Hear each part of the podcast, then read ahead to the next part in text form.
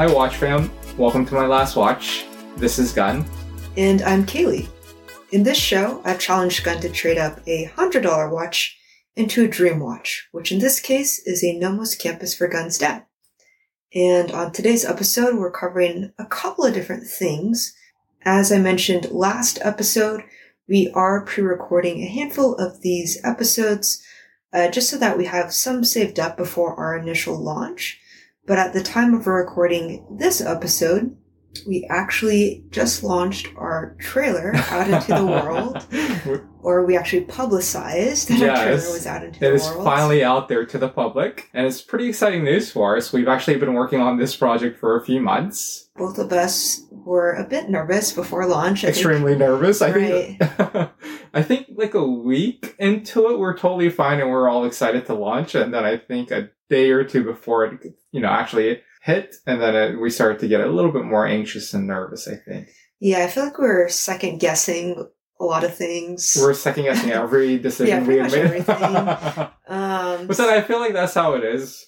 That's that's always the case with a lot of things. But I think with this one, I'll let you go first, and then I'll I mean, I think with this one, it's something that we both, new territory. And, yeah, new, new territory. And like you said, we've been working on this pretty much since February, Mhm. and we've kept it under wraps. Yes, Actually, haven't told any family or friends at the time of this recording. I haven't either. I don't know. It's just a little bit scary telling people, you know. And then also, I don't know how many people around me actually know I'm into watches. Though that's not something I tell. Like you know, I, I all my closet clo- watch fan. yeah, I think so. I think like my close friends know. I mean, I don't think anyone knows about your Patina Me Hazy account. No, I don't think so either. I mean, I have uh, like you know one or two close friends that know about it, but that's Okay. about it. Not that we're ashamed of any of this. It's just I don't know. For some reason, it's just kind of nerve wracking. I might be slightly yourself- ashamed of my watch addiction. No, Well- no, no, no. What I wanted to talk about this episode, and it's something that we had discussed, is even though we're only on episode 6 Mhm. and we just released our trailer out into the world, we're kind of feeling like we're at a bit of a, crossroads in our watch challenge. I would say. We are. I mean, yeah, we're definitely learning that trying to sell or you know trying to sell watches, working our way up from hundred dollar Seiko and eventually landing to a Nomos is a lot more challenging than we had expected originally. I have to say. Yeah, so so just to provide some some context here, and I have a lot of notes, so feel free to just interject at any Okay. any time, or else I'm going to be talking for a while. I'm the one who came up with this challenge originally, and I've done several creative projects in the past, whether that's like blogs or I don't know, different like video projects. But with all those projects, you know, I was really excited when they first launched, and eventually they kind of fizzled out over time. Mhm. And kind of on a different note, growing up, I always liked radio. So in Seattle, kind of the two big stations, at least if you're like a teenager, one is 106.1, which is like the top hit station. That we still listen to. Yeah, that we still, still Yeah. listen to every now and then. So growing up, like in the mornings, I'd always listen to the Jack and Bender morning show. When I was in like high school and I was like too cool for Kiss 1061, I uh, transitioned to 1077 The End.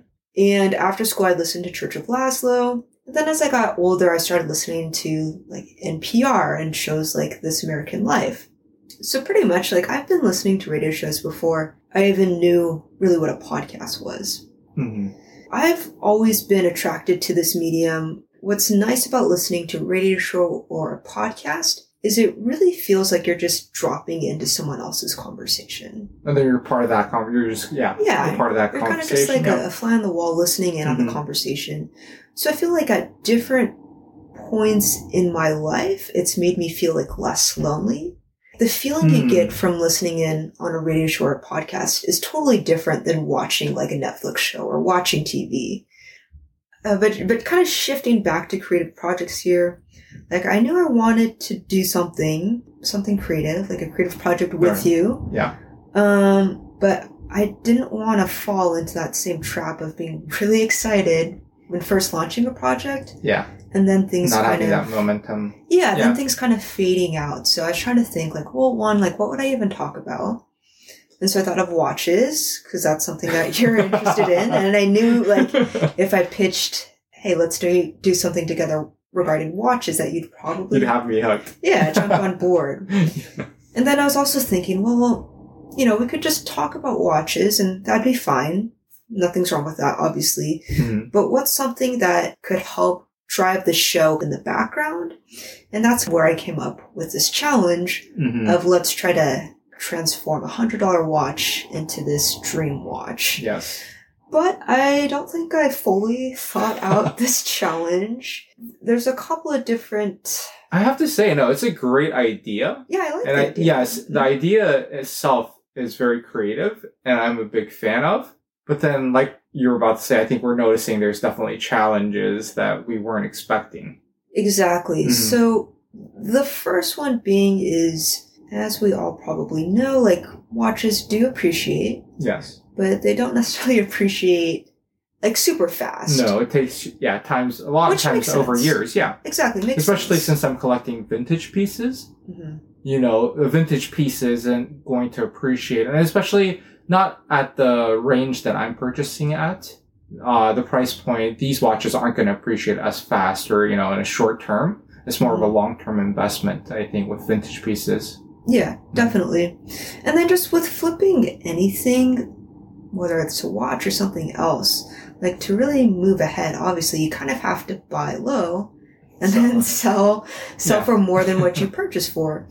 I know in a couple of our previous episodes we've talked about some instances where we got some good watches at Macy's, Mhm. but you know, our strategy can't just be going to any Macy's All the closing Macy's. yeah, to pick up watches.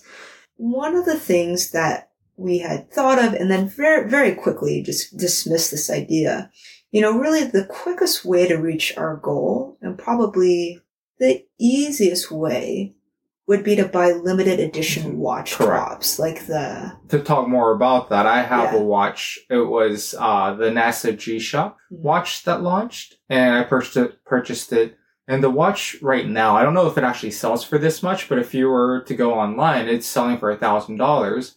When I purchased the watch for 140 bucks, and how long ago was that? and this was probably two years ago, not even two years ago. So, but it was a limited edition drop, and I was Mhm. lucky enough to get it. and, and so both of us a- agreed like right away that's not something that we want to do like Mhm. yes i think that could That's, get that us to our easy. goal Just but- look for limited edition drops. Exactly, but it just didn't feel right as like a watch collector to try to snag up all these, you know, limited edition rare watches and then just sell it to someone else who wasn't yeah, lucky just- enough to get. Yeah. right. That just didn't feel right. And so then it's trying to think of okay, like where else could we get watches? I think like a dream scenario would be we go to a thrift store, we Mhm. go to a vintage watch shop, we go to a yard sale, etc., and we just magically come across Stumble upon. this, you know, unique watch.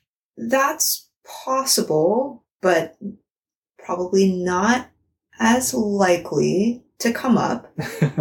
I think we should still do those things. yes, we should Mhm. still put in the effort and time because you never know. And also, it's a lot. I I actually have fun, even though we've been uh, unsuccessful. It is Mhm. fun just to you know go into a thrift shop and just kind of look around or antique store.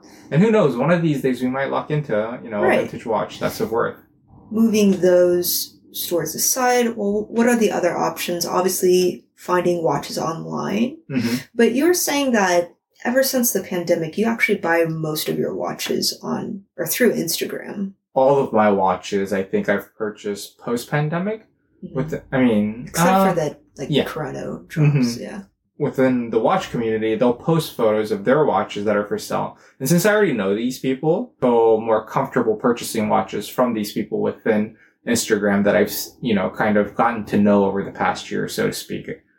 buying watches off of Instagram, at least from people you, you know or you within know my through- circle, yeah, yeah, the virtually. Bettina- exactly, you know, through the Patina Me Hazy account, just might be a little bit awkward if you know you buy a watch and then a couple months later, I agree with that. Yeah, if I included that watch in a pro, yeah, right, no, I right, it might be a little bit weird. hmm Um, you know, I think when some people sell a watch, some people might might not really care hmm like what happens to the watch afterwards. Yeah, I, I think like unless you say up front, this is one of the Patina Me Hazy Mm-hmm. folks that you're buying from, like, hey, I'm doing this for for this project. Probably would you be fine with me, you know, Yeah. using this, you know, well, you're using your watch towards this project?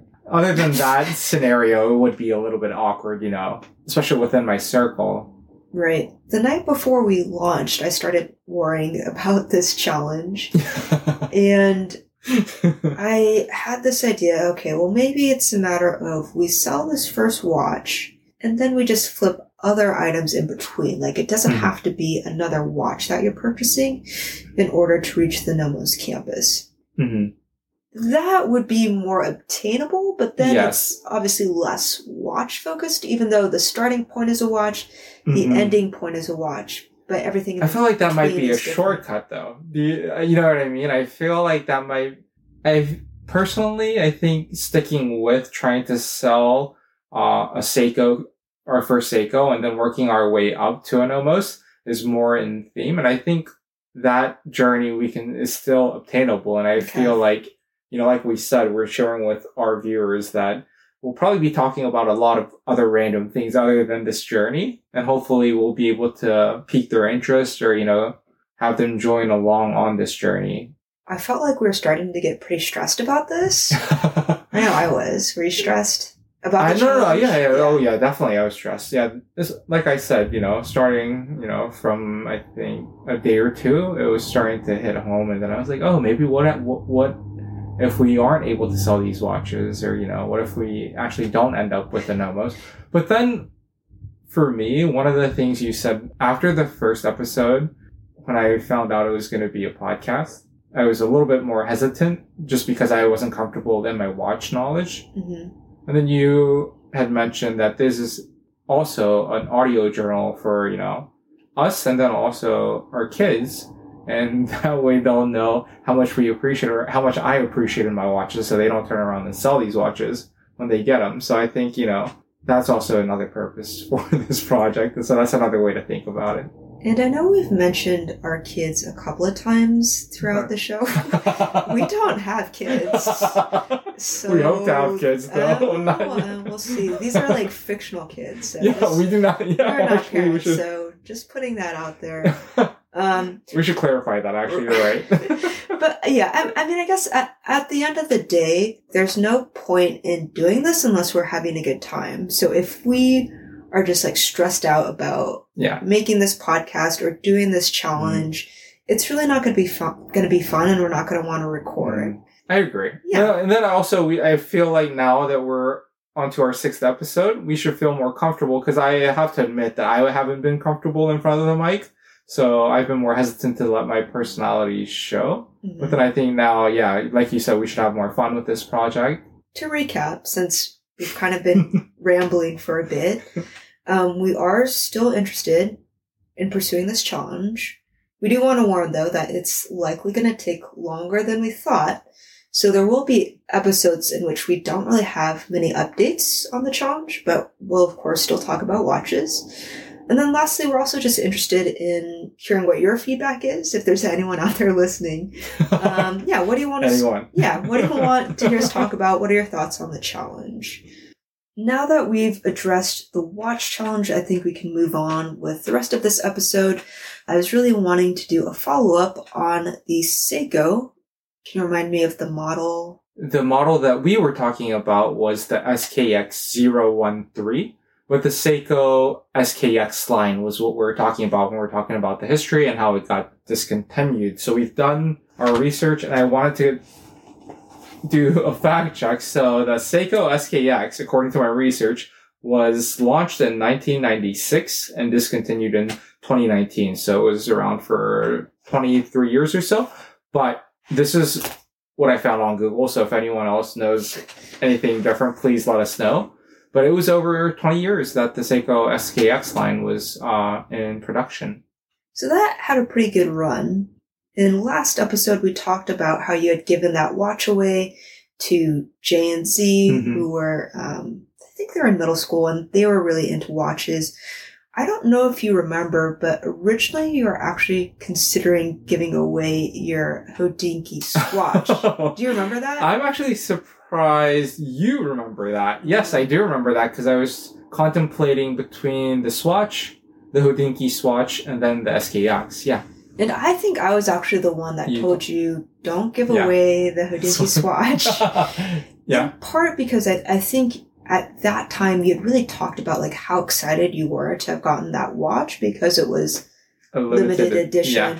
And I don't think I, I knew like what else, what other watch you were considering, but I do remember saying like, hey, I don't think you should give away that one. Oh, I thought it was just because you had worn that watch in Hawaii and you had a connection with the watch, and I thought that was why. I didn't know that was the reason why you didn't want.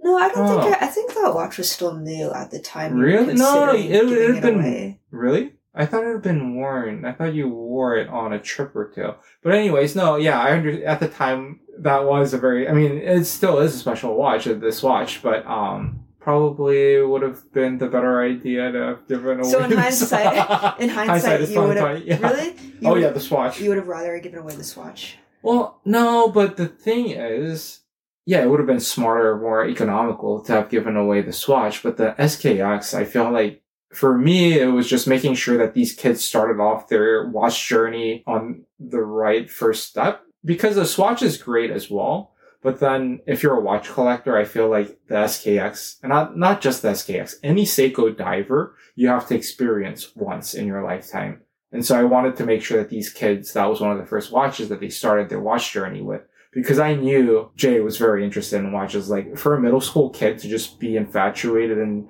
you know, to see this speedy and just, you know, hold on to the crown and just to play with the watch. I knew he was a watch geek. And so I wanted to make sure that he started off with a Seiko diver and that's why I gave it to him. So I actually don't regret that decision. But yeah, for this That's good. project, yeah, that would have been nice to have. And Yeah, then they're- the swatch hasn't appreciated as much as we thought it would have. But that but that was a limited edition. But they have a few. Hodinkee has a few limited editions now. Mhm. A few too many. So Is Hodinkee just like a watch website? Like, what is it? it's a watch publication. It's a watch magazine. How I got into watches, how it started was through Hodinkee. A lot of my news that I was getting in the watch industry was all from Hodinkee, and they do a really good job of storytelling. One of my favorite things that I geeked out on, and I literally probably spent like three days and just watched the entire se- uh, episodes, was Hodinkee is talking watches.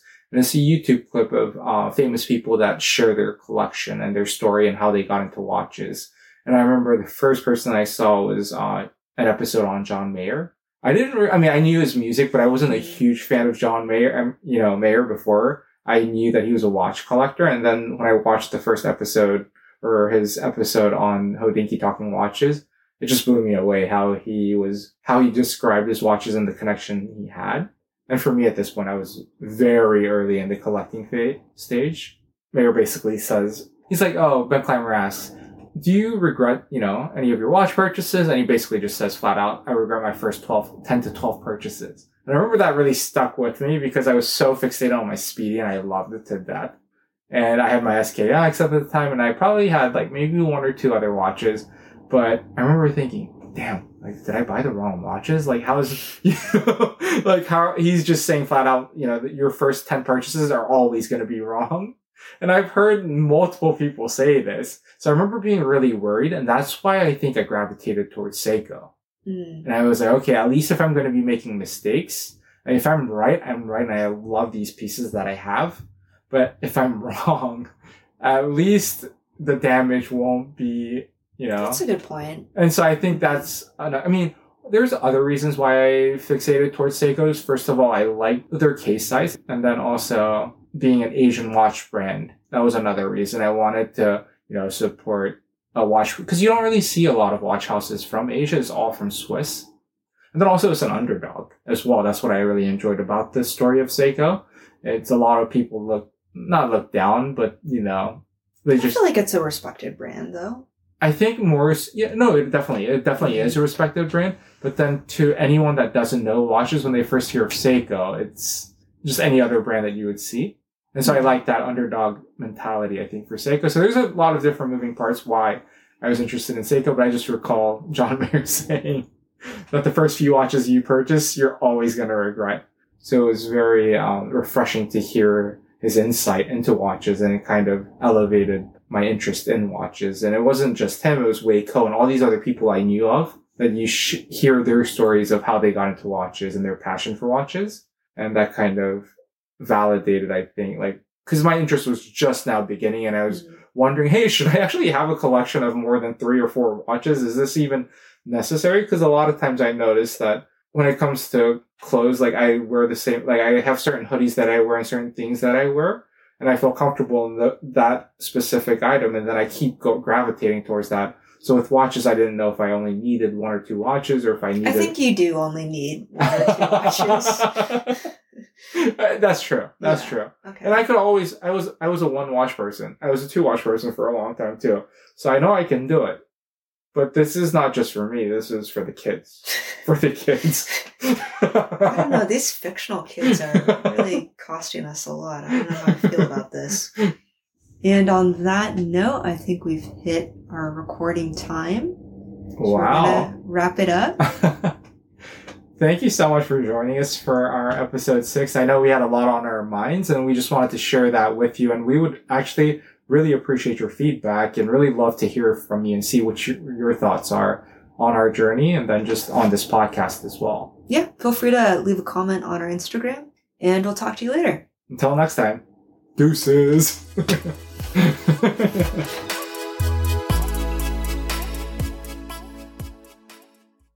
To see some of the watches featured on today's podcast, check out My Last Watch Pod on Instagram. That's My Last Watch Pod, all one word, on Instagram.